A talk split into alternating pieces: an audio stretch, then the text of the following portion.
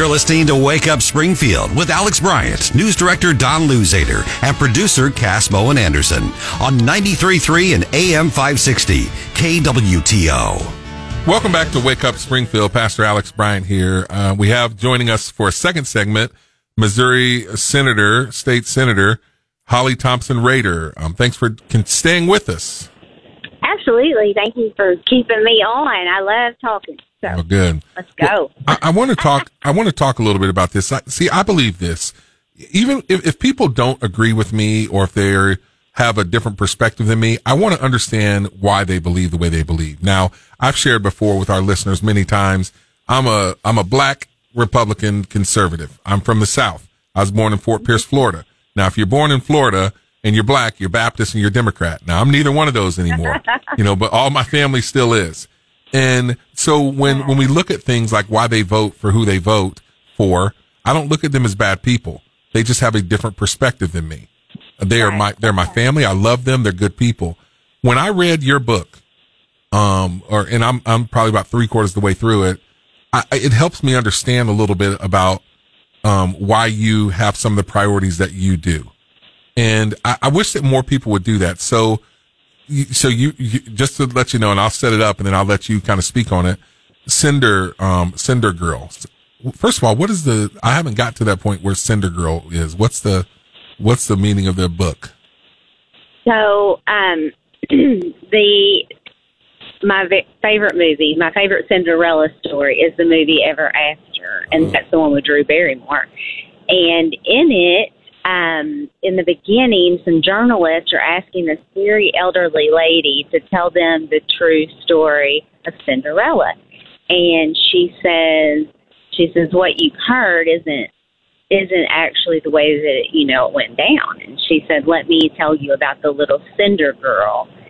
And then she, you know, then the movie launches, and in that movie, and the cinder is is the coal in the fire that you know she always had to take care of, so she had soot on her a lot. And um, and in that book, you know, she didn't get saved by some you know prince on a white horse. She just worked things out. And she didn't hold grudges against those that were mean to her. She helped other people, and and she just she got herself out of a bad situation. Okay. And you know, and that that's what has happened in my life. I mean, God has opened doors for me that should have never been opened, but He has has given me the immense blessing of forgiveness for any and all of the things that have happened to me along the way. And you know, the things that I've been through have made me the person that I am today, and so I don't begrudge them. I mean, anything the devil meant for harm, God has has turned it into good. You know, it gives me an ability to be able to reach out and and help and try to help, especially in the position that he's given me now, to try to help people in domestic violence, to try to help children who, you know, the children caught in domestic violence. That's a trauma that lasts forever. Yeah. Um, sexual assault, you know, all of these things, poverty, um, I'm dyslexic, you know, have, having trouble. I had to quit school at 15, not because I'm dyslexic. I had to quit school at 15 to help take care of my family. I got married at, at 15, you know, I'm carrying a bill to raise the marriage age so that you have to be an adult to do that. And so they're just, um, there are many things that God has brought me through that has given me an ability to see how I can help those that are coming up behind me so that they might not have to have those struggles. Yeah. And you talk about a lot of your personal story in the book. And I mean, I'm sitting there going, man, should I be reading this? Like, you know, it's pretty raw. It, it, it really is. You know, I'm just pretty white and black and it's pretty raw. So I, I'm like, I told my wife, I'm like, dang, did she say that? And some of the things that you go through and it, it's a beautiful story. It's a beautiful book and it is going to bless people and touch people. Now, here's the things that I know about you, and and I've I've only talked to you on the phone, and you know, haven't really met you in person. But I try to I try to look at the way people go. Now, from the outside looking in, there's some people that would say because you're not a member of the Freedom Caucus.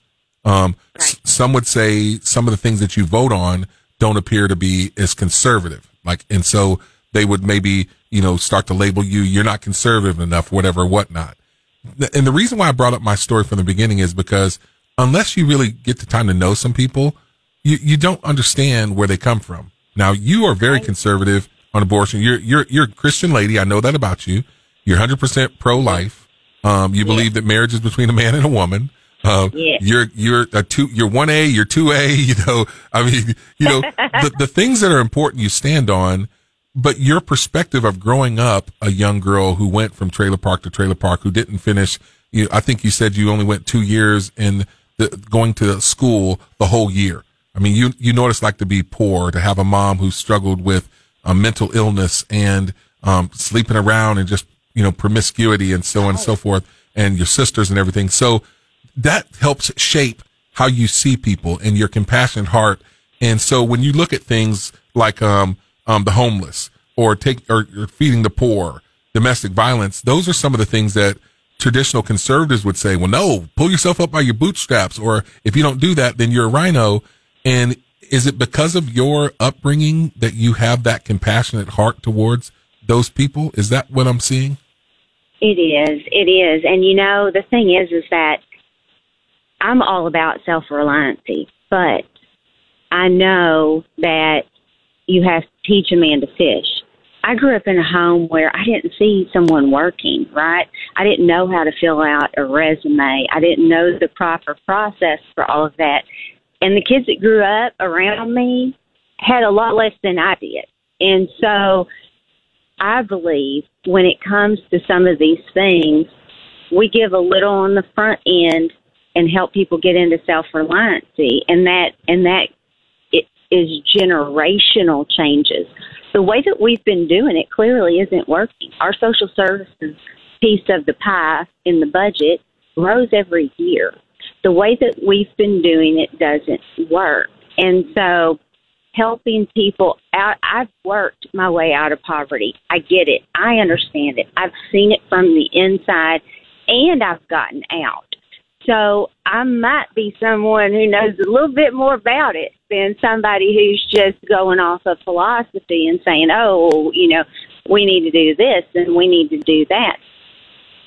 We can stand up and give speeches all day, but we have to find solutions that actually help people get to work and be supporting themselves. And I tell you what, the the moment that I felt so empowered that I would have worked 10 jobs if I had to to feel this way all the time.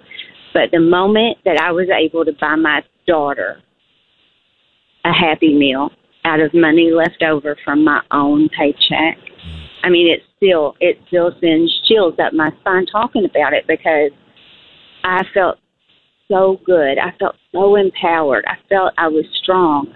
I was taking care of myself.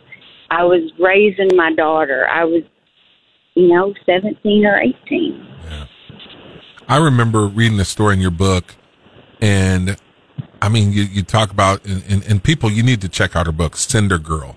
Um, but you were talking about how, you know, there's a lot of sexual assault in your family, and your mom was, you know, a little bit out there, and you went and stayed with your grandpa, and he touched you inappropriately. And then, so I was just like, wow. I mean, I, I it, it brought tears to my eyes. And then I think you went on to say, but you know what? I'm not a victim. I dealt with it because a lot of people stay in that victim mindset. And what I'm hearing you say now is you went through all this stuff in your life, but even throughout all that, you're not a victim. Yeah, you you had to deal with it. You had to, but you you raise yourself up. But you have a compassionate heart. Now, the pastor side of me, I love that.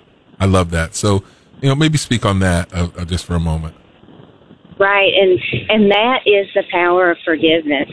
You know, that is something that God has blessed me with, and um, and it was, you know, and and there was a lot of times that I thought I had forgiven, and like with my papa, um, because he was my world. He was my only. He was my only strong point left um, when my grandma passed, and and for him to harm me you know, it just shattered my world and I was 11 and um and and for a long time I thought I had forgiven him for a long time because because I just I you know, I had made it a practice in my life. I still do this sometimes, but you know, when you hurt me, I kind of block you off and I go on about my business. And I, and it's not, and I don't wish evil on you, and I don't, but I just don't think about you at all. Yeah. I go on. I pick up my my pieces and I go on. I move forward. Um, he got sick with cancer, and he needed me to take care of him, and I did. Wow! And that was the the ability that what God gave me in in those months was something that I didn't know I needed, and to to be able. I didn't want to take care of him, but I knew it was my responsibility, and I yeah. do not turn away from my responsibility. But God showed me the love that well, He truly had for me, and whether and and I don't for you know I don't condone anything that he did. He had to talk to God about that. That was between him and God, whether he, you know, was truly repentant, all yeah. the things. Well, but for me, God wanted me to be healed inside. Yeah. Hey, thank you for your time, um, Senator um, Rehder. There, we're talking with Holly Thompson Rehder. You got to check out her book, Cinder Girl. She's running for lieutenant governor. Thanks for your time. We got a quick little um, heart out, but um, we look forward to talking with you another time. God bless you. Have Thank a great weekend. Thank you so much. You too. Bye bye. Hey, stick with us. We got our top three stories of the hour. That's next on Wake Up Springfield.